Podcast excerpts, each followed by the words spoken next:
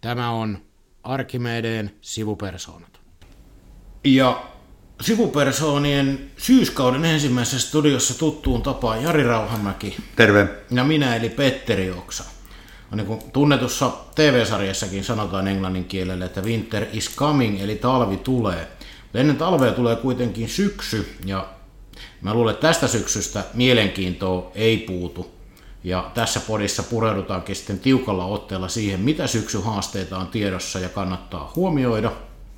Tässä tulee politiikan ja työmarkkinaharrastajan tärppilista ja ansioituneita vinkkejä siitä, mitä eri asioissa olisi hyvä tehdä. Mutta ja meillä on syytä ollakin vähän tiukemmalla otteella liikkeellä, koska saatiin Porissa puutarhassa tehdystä podista vähän palautetta, niin sanottiin, että tuli, tuli sellainen palaute, että eipä ollut pojilla tällä kertaa paljon asiaa. Niin, nyt pyritään sitten siihen, että on paljon asiaa.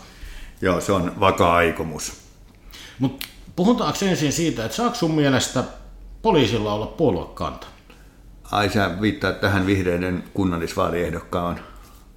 Tota, musta tämä on kuulostaa aika eriskummalliselta ja, ja jopa vaaralliselta, että jos, jos me lähdetään tälle tielle, niin kyllä mua vähän kylmää, mitä on tämän polun päässä. Että hieman olen pitänyt tätä omituisena, omituisena, että näin on toimittu, että kun ottaa huomioon, että poliisi on vain yksi virkamies virkamiesten joukossa ja, ja tuota, poliisi, kyllä mun mielestäni poliiseilla on mahdollisuus, pitää olla mahdollisuus osallistua, osallistua poliittiseen toimintaan ihan siinä missä muidenkin ja ei se saa olla kyllä sitten peruste siihen, että miten arvioidaan kykyä hoitaa omaa hommiaan. Että kyllä ei hyvä. Joo, ei, kyllä meidän täytyy pystyä luottamaan siihen, että virkamiehet toimii virkavastuulla ja hoitaa tehtävänsä huolimatta siitä, että mikä on kunkin arvomaailma tai mihin poliittiseen liikkeeseen on päättänyt. Luottaa ja, ja, ja asettaa kyseenalaiseksi sillä tavalla, kun kuuluu. Että niin. ei, ei, ei, ei, ei, ei, näin, ei näin kyllä. Joo, todetaan siihen, että ei, ei lähdetä jakamaan tässäkään ihmisiä jyviin ja akanoihin tai karsinoimaan sen mukaan, missä on mahdollisesti joskus päättänyt toimia. Kyllä. Mutta jos aloitetaan sitten politiikan syksyllä. Mä luulen, että tämän uuden hallituksen ensimmäinen kova paikka on edessä nyt, kun pitäisi saada budjetti kasaan. Valtiovarainministerin esitys nähtiin ja ekat kerrathan on usein mieleenpainuvia, ehkä jopa vaikeita. Niin mitä sä Jari luulet, että onko tässä nyt käymässä niin, että meillä on joukko innokkaita uusia ministereitä, jotka törmää valtiovarainministeri Lintilän budjettikuriin? Sanotaanko niin, että toi, näin voi käydä. Mä itse, kun olen sitä vähän seurannut, niin musta ensinnäkin äh, on tullut semmoinen mieleen, että tässä niin kuin hallituksen ja juuri viittasit ministereillä, niin nyt laitetaan niin sanotusti, jos jotakin hyvää, eli tila on jakaa, niin se kyllä lähtee nyt niin kuin etupainotteisesti vaalikauden alkuun. Ja musta tämä on niin kuin historian valossa voi olla hiukan vaarallista, kun ajattelee, että vaalikausi on kuitenkin pitkä ja pimeitä vuosia edessä, niin, niin tämä on ensimmäinen asia, että ymmärrän kyllä Lintilän varoituksen sanat tässä suhteessa, että voi, voi olla, että jouduvat törmäävät tosiaan Lintilän, Lintilän seinään tässä vielä. Joo, ja tähän on mielenkiintoinen siinäkin mielessä, että se kertoo hallituksen linjasta aika paljon, että mitä, mitä sillä budjetilla se oikeasti toteutetaan. Et minusta haisi, että kun meillä nyt on tiedossa tämä valtiovarainministeriön esitys budjetiksi, niin siitä oli karsittu kaikki poliittiset asiat pois. Se oli tällainen niin kuin nämä nyt ainakin, ja sitten budjettiriihestä katsotaan tärpit siitä, että millä kukin puolue saa sen tarvitsensa sulan hattuun. Joo, kyllä se vähän näin on. Mutta siinä samalla kun sanoit, että näitä alkupuolella halutaan tehdä jotain hyviä panostuksia, niin kyllähän se on, että kaikkein kurimpia juttujakin tehdään nyt, kun vaaleihin on vielä paljon aikaa, että pensaverot nousee nyt ja muuta, että sitten vaalien alla ei tarttisi. Joo. Ja, ja ylipäätään se, että kun katsonut tätä kesän keskustelua ja muuta, niin, niin ää, kyllä tässä vähän semmoinen edelleenkin on menossa, joka nyt näkyy, tulee näkyy varmaan tässä hallit, mitä budjetinkin käsittelyssä, että semmoinen tietynlainen ää, paikkojen haku ja, ja, ja, ja sen kompon haku on meneillään edelleenkin. Semmoinen kuva mulle on tässä syntynyt. Niin, tosiasiahan on se, että nyt me nähdään, mitä tästä hallituksesta tulee. Vai tuleeko mitään? Niin, koska mua häirinnyt kesän keskustelussa se paljon, että ainakin musta on tuntunut, että osassa mediaa on mätkitty hallitusta sillä, mitä se on saanut tai ollut saamatta aikaan. Siis hallitusta, joka aloitti ennen kesäkautta ja vasta ajaa asemiin. Siis eihän inhimillisesti katsoen ole juurikaan mahdollista, että mitään olisi saatu aikaan. Juuri näin, juuri näin. Ja sitten toinen asia, että sinällään myös ymmärrän tätäkin puolella siitä keskustelusta, että kyllä mulle hieman on, sanotaanko se kilin tunteet noussut pintaan siinä, että, että toivoisin, että ymmärretään, mikä on niin hallitusohjelman merkitys tämmöisessä viiden puolueen hallituksessa, että kun katsoo yksittäisten ministereiden ulostuloja, niin kyllä mä oon itse ruvennut miettimään sitä, että jos niin kuin se hallitusohjelman kirjaukset ja, ja mitä siellä on, niin jos siitä lähdetään lipsumaan ensimmäisen vuoden aikana, niin mikä on se, joka pitää tämän homman kasassa.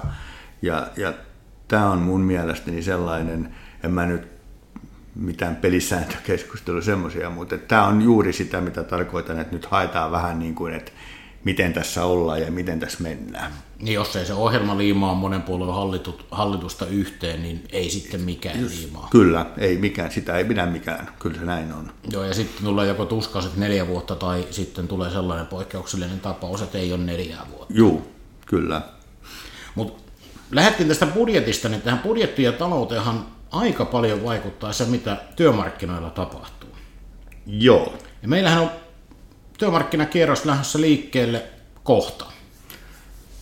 Se on lähtenyt, jos katsoo julkisuutta, niin se on ehkä jo lähtenyt. Että sitähän on käyty tässä kotvan aikaa tuon Joo. julkisuudessa. Julkisuus on lähtenyt liikkeelle. Tässä voi todeta, että neuvotteluthan ei vielä ole varsinaisesti alkanut.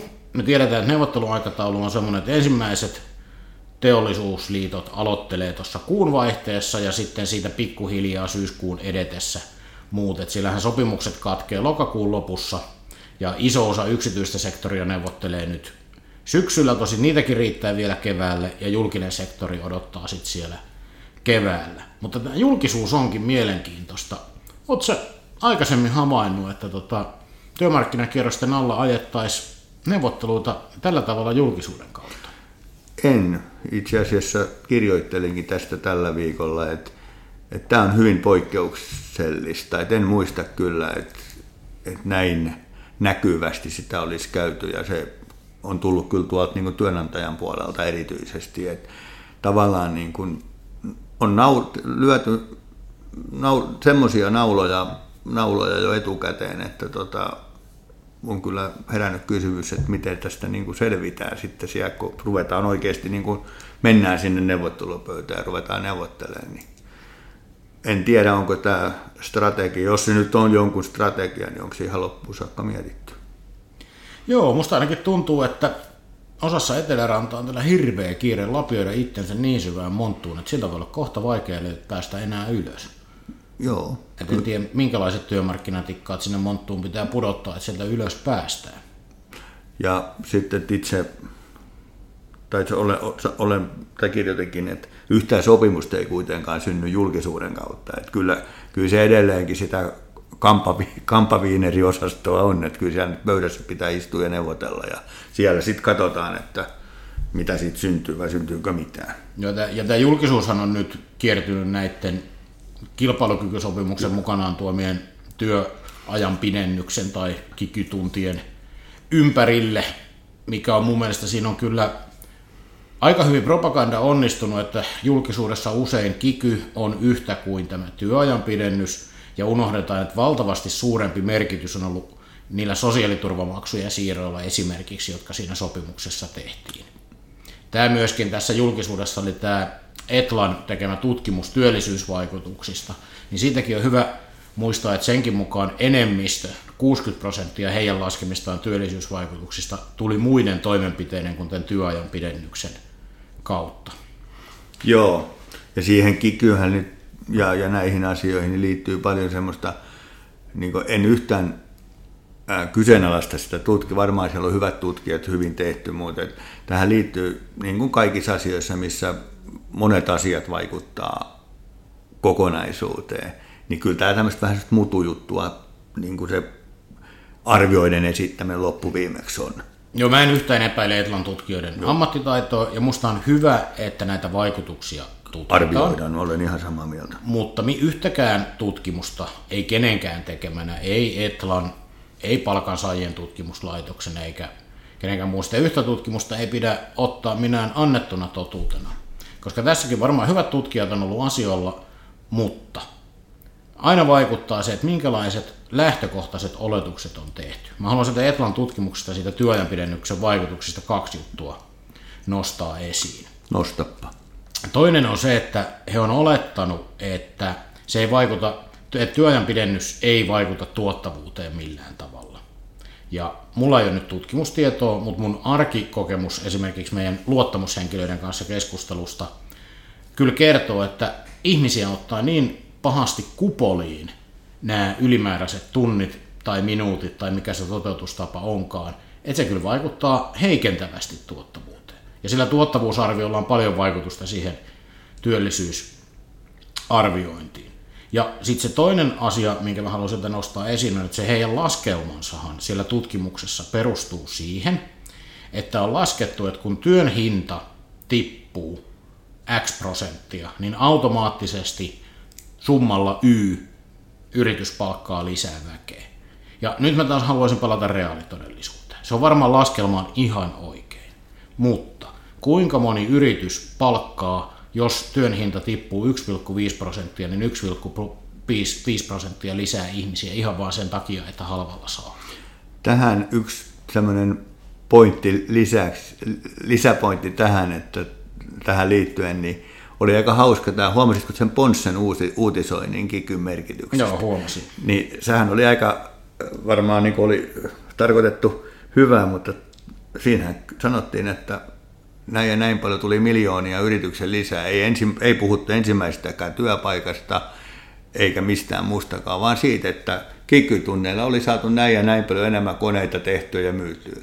Ja en malttanut olla laittamatta sitä Facebookiin, että olisi ollut kiva tietää, että olisiko se niin kuin kauheasti ollut, että jos ne koneiden tekijät olisi saanut siitä niistä 7-8 minuutista niin liksansa, että mikä tilanne se olisi. Että tämä just, että ei sieltä välttämättä, se on mennyt vaan niin kuin tehty vähän enemmän ihan suomeksi sanottuna talkoilla. Kyllä, ja niin siis palkanalennuksestahan Joo. siinä on, on, on kysymys. Ja siitähän päästään se toinen keskeinen kysymys, että nyt keskustellaan tämä niin sanottu vientivetoinen palkkamalli. Siitä on tässäkin podcastissa puhuttu aikaisemminkin, mutta kysymys on siitä, että vientialat laittaisivat sellaisen katon, jota, josta muut ei mene yli. Siinä on jo no, osa julkista sektoria kipuilee kovasti tämän kanssa, eikä se nyt sitten tällä teollisuus- tai vientialojen sisälläkään kauhean yksinkertaista ole, että asettaako joku jonkun katon, jota ei saa rikkoa. Et tässä kyllä se, meillä pitäisi maltti riittää siihen aitoon alakohtaiseen sopimiseen, että jos alalla menee tietyllä tavalla, niin siellä saa tietynlaiset palkankorotukset. Ja tämä voisi tarkoittaa, tai sen pitäisi tarkoittaa esimerkiksi sitä, että suunnittelu- ja konsulttiala saisi isommat korotukset kuin vaikkapa teknologiateollisuus, koska siellä menee monellakin mittarilla paljon paremmin. Ja sitten on syntynyt, mä luulen, että jollakin tavallisella kadun on jo syntynyt, että näin on sovittu. Tämä on niin kuin jännä juttu, että et, et tämä on malli, jota nyt niin. syksyllä tehdään. Juu. Niin, kukaan ei ole sellaisesta sopinut. Siinä on, on vahvoja elementtejä olemassa, jotka sitä puoltaa, ihan jo sen takia, että koska nämä viennin sopimukset on ekana, eikä kukaan sellaista halua, että koko kierros edetään korot, korotettavilla tarjouksilla, koska kukaan ei halua silloin sopia ekana. Eli että kyllä siinä pitää niin kuin joku ankkuri olla, olla semmoiset, mutta se ei voi tarkoittaa sitä, että kaikki alat on siihen sidottuja. Ja sitten toinen nyt mennään vaaralliselle vesille ja joku ei tykkää, mutta ei se mitään. Mä en oikein ymmärrä tätä keskustelua, että meidän pitää saada enemmän kuin joku muu. Et on perusteltuja tilanteita, niin kuin esimerkiksi mainittu suunnittelu- ja konsulttiala, jotka tekee samoja töitä kuin vaikkapa teknologiateollisuuden piirissä olevat suunnittelijat. Siinä on ihan selkeä vertaanto, mutta mä en ymmärrä, mitä tekemistä ää, konepajan, konepajassa työskentelevän ihmisen palkalla on vaikkapa lähihoitajan palkan kanssa. Lähihoitajan palkkansa taatusti ja korotuksensa ansainnut, mutta miksi sitä lähihoitajan palkankorotusta pitää verrata sen konepajan työntekijän mm. korotukseen? Sitä mä en ymmärrä. Niissä ei ole mitään vertaantoa. Ei, niiden välillä ei ole mitään palkkakuoppasuhdetta. Ei niitä niin kuin sillä tavalla mun mielestä edes voi eikä pidäkään verrata sitä, paitsi mitä enemmän, suurempia palkankorotuksia yksityisellä sektorilla tehdään, niin sen enemmän syntyy verovaroja, josta maksaa julkisella sektorilla korotuksia. Tämäkin olisi hyvä muistaa. Ja tällä niin kuin, en halua missään tapauksessa sanoa, etteikö niin kuin näille niin sanotulla naisvaltaisilla aloilla ja muilla ole ihan vissi pointtinsa tässä palkkakeskustelussa. Mm. Mutta tämä omenoiden ja päärynöiden vertaaminen toisiinsa ei ole minusta fiksua. Joo. Sitten meillä on myöskin tässä, että kun näitä ongelmia nyt lähdettiin luettelemaan, niin asiantuntijapalkkaus on Suomessa sellainen, josta pitäisi ihan oikeasti keskustella. Meillä tuli tässä kesällä tai just ennen kesää tuli palkansaajien tutkimuslaitoksen kansainvälinen palkkaselvitys. Ja sen mukaan Suomessa on ehkä Euroopan kuudenneksi parhaat asiantuntijapalkat. Ja ei vielä oteta huomioon edes ostovoiman vaikutusta, mm. että kun meillähän pieniä palkkoja asiantuntijoilla kompensoidaan korkealla verotuksella. Eli, eli Suomessa tienaat helposti vähemmän kuin keskeisissä kilpailijamaissa. Ja tämä voi olla näkymättä esimerkiksi siinä, että miten meidän nuoret hakeutuu ulkomaille töihin. Meillähän tästä aivovuodosta puhutaan, ja kyllä palkoilla on taatusti siinä oma osansa.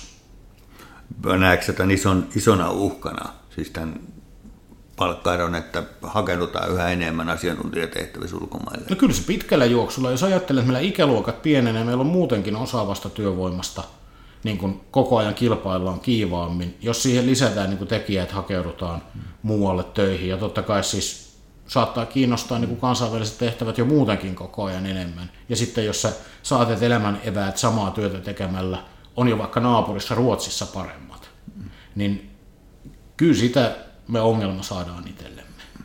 Mutta eikö se ylipäätäänkin ole tässä, kun tätä pitkin matkaa on puhuttu tätä asiantuntijapulaa ja osaavan työvoimapulasta, niin kyllähän palkka siinä on yksi tekijä. Kyllä, on. Ky, kyllä mulla on ollut aina semmoinen ajatus, että kyllä ihmisen töihin löytää, kun riittävästi maksaa.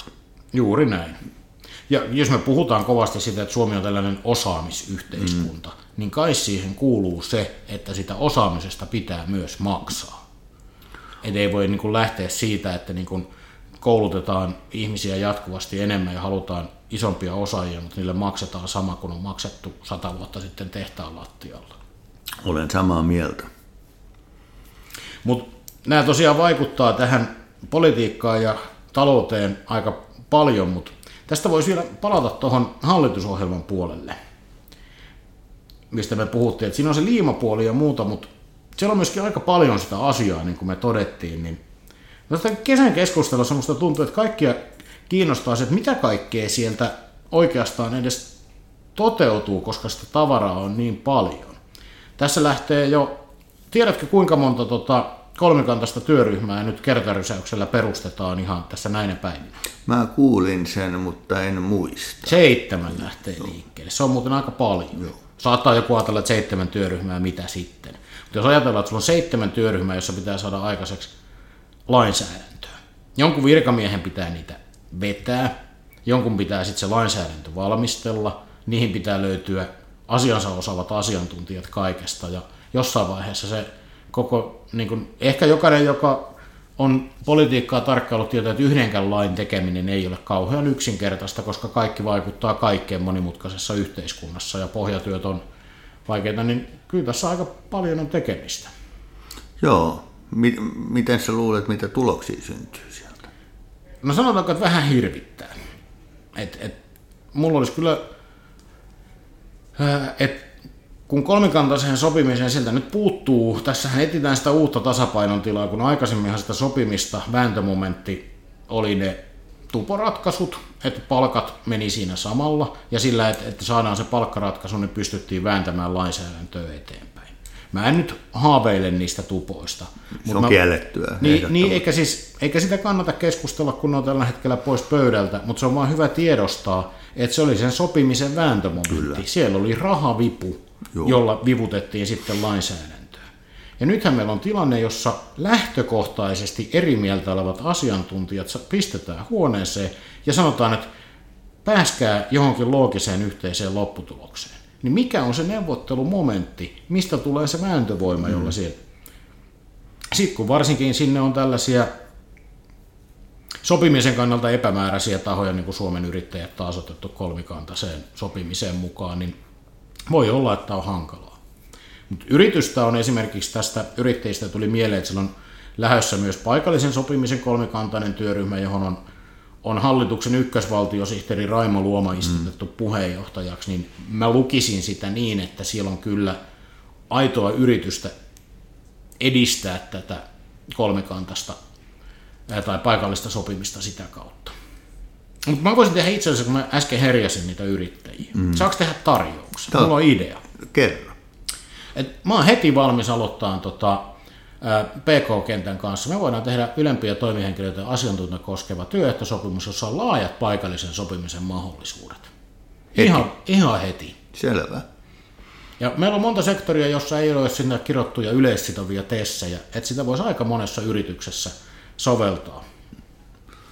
Mitä? Ja ne on valmis tekemään vielä semmoisen luottamusmiesjärjestelmän sinne, missä se, tota, siihen saa osallistua kaikki firman työntekijät. Ei tarvitse liiton jäsen siihen valintaan.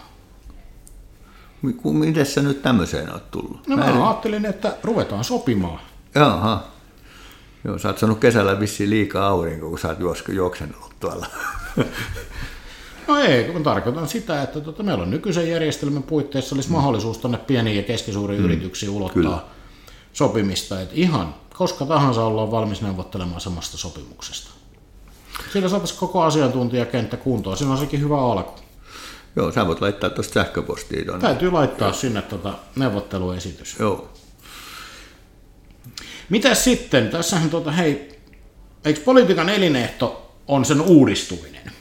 Kyllä se näin on, pitäisi uudistua. Joo, ja mä korostan siis, että tällä tarkoittaa, että tämä koskee kaikkia puolueita ja koko poli- politiikkaa. Jos samat ihmiset tekee samoja asioita samalla tapaa vuodesta toiseen, niin siinä kärsii ajatukset, äänestäjät kuin koko kansakunta. Ja tästähän, tämähän on tietysti aasinsilta esimerkiksi keskustan puheenjohtajakamppailuun. Tähän viittaat. Joo, no muun muassa siihen, kyllähän tähän liittyy monta muutakin mielenkiintoista, mutta mun mielestä on ollut, meillä on perinteisesti iso suomalainen puolue, ei ajatella nyt kalluplukuja, niin aika vaimeita on ollut. Juuri äsken puhuin aiheesta ja sanoin, sanoin tämän saman asian puhujan kanssa keskustelin, että kyllä musta on ollut yllättävän vaimeaa, ei herätä suuria. Mä en tiedä, mä en ole käynyt ensimmäisessäkään näissä tapahtumissa, missä on ollut, ollut tota, ehdokkaat paikalla, että niistä en osaa sanoa, mutta kyllä niin tämä julkinen, julkinen keskustelun näkyvyys, niin kyllä se on ollut kyllä poikkeuksellisen alhasta tai matalaa, että ei uskoisi, että puolentoista kuukauden päästä on, on tota, Kouvolassa tämmöinen kokous, jossa valitaan puheenjohtaja. Niin, mua tavallaan, että kun se näyttää jotenkin hirvittävän varmaan johtuu monestakin tilanteesta tämmöiseltä keskustan sisäiseltä, niin kuin puheenjohtajavalinta tietysti on. Mä tarkoitan sitä, että kun merkittävä suomalainen puolue, mm. tai kaikki suomalaiset puolueet, kun valitsee puheenjohtajaa, niin mä jotenkin odottaisin, että puheenjohtajaehdokkaat esittäisi visiotansa siitä, miten Suomea pitäisi mm. muuttaa. Ja nyt musta tuntuu, että ei puhuta Suomen muuttamisesta, vaan puhutaan keskustan muuttamisesta. Siis voi olla, että se johtuu tilanteesta, ja mähän tosiaan tarkkailen ihan niin kuin julkisuuden kautta tätä, mutta jos mä vertaan niin kuin muutamaa edellistä muita puolueita, jos on käyty, niin enemmän on ehkä esitetty visioita siitä niin kuin politiikan suunnasta. Mutta voisiko se johtua siitä tosiaan, että kysymyksessä on puolue, joka on tottunut olemaan siellä 18 ja 25 välillä ja nyt on niin kuin tämä Kipuillaan tila, kipuillaan sen, että siinä on oikeasti ja kyllä, kyllähän se niin kuin tämmöisenä tarkkailijana myös on sanottava, että kyllä keskusta on semmoisessa tilanteessa, että niin kuin jos ajatellaan yhteiskuntaa, niin kyllähän sillä on tarvetta myös miettiä, että mihin, mihin meitä tarvitaan. Ja siitä tulee tämä, että se vähän ehkä kääntyy sinne puolueen uudistamiseen ja sinne menee, eikä niinkään katsota, että mitä Suomelle pitäisi mm. tehdä. Et siinä on, ehkä siinä on tämmöinen tausta. Niin, että se on, ja sitten se tulee se visioiden aika. Visioiden aika tulee sen jälkeen. Mutta jotenkin varsinkin, kun hallitus on vielä hakenut suuntaan, se olisi ajatellut, että tämmöinen saisi enemmänkin tilaa Ky- siis. Kyllä, ja sitten mua itseään tavattomasti on, tai mitä on tässä podcastissakin puhuttu, että aikaisemminkin, että sanoin silloin, kun hallitus muodostettiin, että jännite on keskustan ja vihreiden välillä, ja kyllä musta niin kesä on näyttänyt sen, että kyllä siinä on, siinä sitä niin kuin jännitettä on tosi paljon, ja sitten mä oon vienyt sen myös sinne, sitten sinne, sinne keskustan sisäiseen tilanteeseen, että en mä kyllä henkilökohtaisesti ihan sitä kaikin tavoin ymmärrä, että, tota, että mikä järki siinä on, että, että voi niin sanoa sillä, että nyt ei ole kysymys tästä energiamuodosta, mutta keskusta on sinne turpeeseen uppoamassa aika syvästi, syvästi tällä menolla. Että. Joo, ei se, ja tämä, niin kuin tavallaan voi ajatella, että kannattaako Kepun asioista puhua, mutta tähän jo ihan henkilöiden kautta voi vaikuttaa koko hallituksen Kyllä, toimintaan. nimenomaan se liittyy tähän koko, koko hallituskauteen. Ja minkä tahansa puolueen puheenjohtajan valinnalla on aina mm. merkitystä. Mä ehkä näistä puolueista haluaisin kuitenkin vielä nostaa tähän ö, syksyn saamisen, niin tänne, meillähän kalluppien mukaan käytännössä meillä on yksi iso puolue Suomessa Kyllä. tällä hetkellä. Perussuomalaiset jyrää.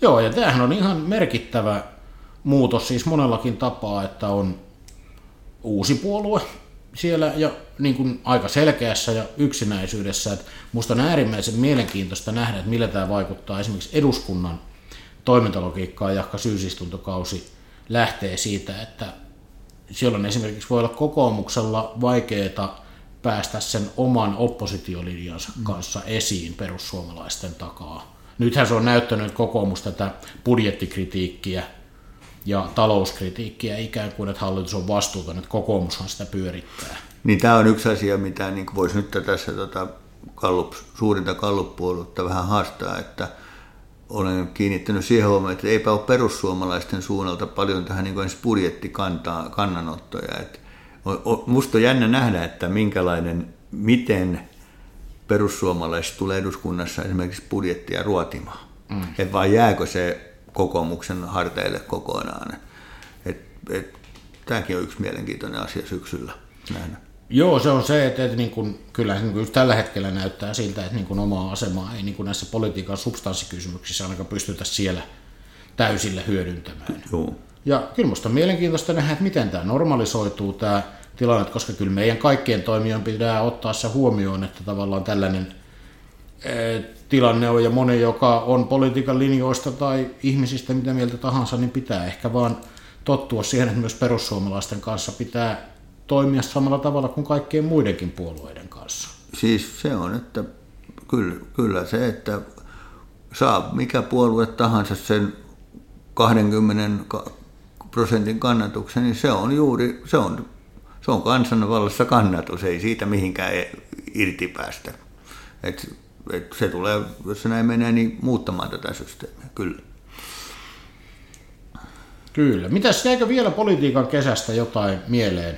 No semmoinen, katsoitko tällä viikolla, tuli tämmöinen pieni kevennys tähän loppuun, niin katsoitko, kun Orpo ja kaksi valtiovarainministeriä, entinen ja nykyinen, oli telkkarissa tässä joku ilta? Ei, multa jäi kyllä Joo, se oli ihan hauska, täytyy sanoa, että siinä oli kyllä Toholammin, Toholammin hevosmies aikamoisella mutkalla, kun Orpo, Orpo, Orpo ja Lintilä keskustelu. Et, et Orpo, Orpo kyllä hyvin grillas Lintilää siinä niin kuin tässä, niin kuin tässä talouspolitiikan linjan muuttumisessa. Et, et jos jatketaan tällä ravitermeillä, niin olisi välillä niin kuin hymyilin, että kyllä olisi Lintilä tarvinnut parikin apuaisaa, että olisi pysynyt suorassa siinä, siinä keskustelussa. Et, et tota, tuli mieleen, että kyllä valtiovarainministeri tässä hallituksessa joutuu kyllä aika lujille, lujille johtuen siitä, mitä oli niin jo pelkästään tämän hallituksen vaihtumisen, vaihtumisen myötä. Ja, että tota, tämäkin on mielenkiintoista nähdä, että mikä, miten, miten tämä menee. Kyllä, tässä varmaan no syksyllä podcastissa tullaan tiivisti seuraan työmarkkinakierrosta, veikkaisin. Sitten meillä on varmaan varastossa ainakin eläkepolitiikkaa, siitä voitaisiin vähän puhua.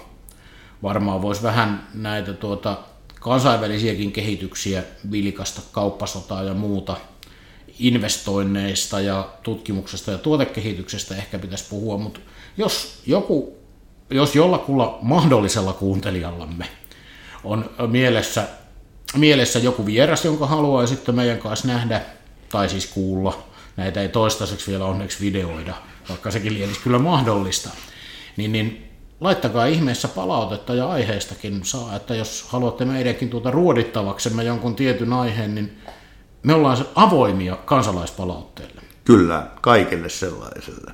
Mutta eiköhän me tällä saada syksy liikkeen. Kyllä. Noin, kiitoksia ja moi. Moi moi.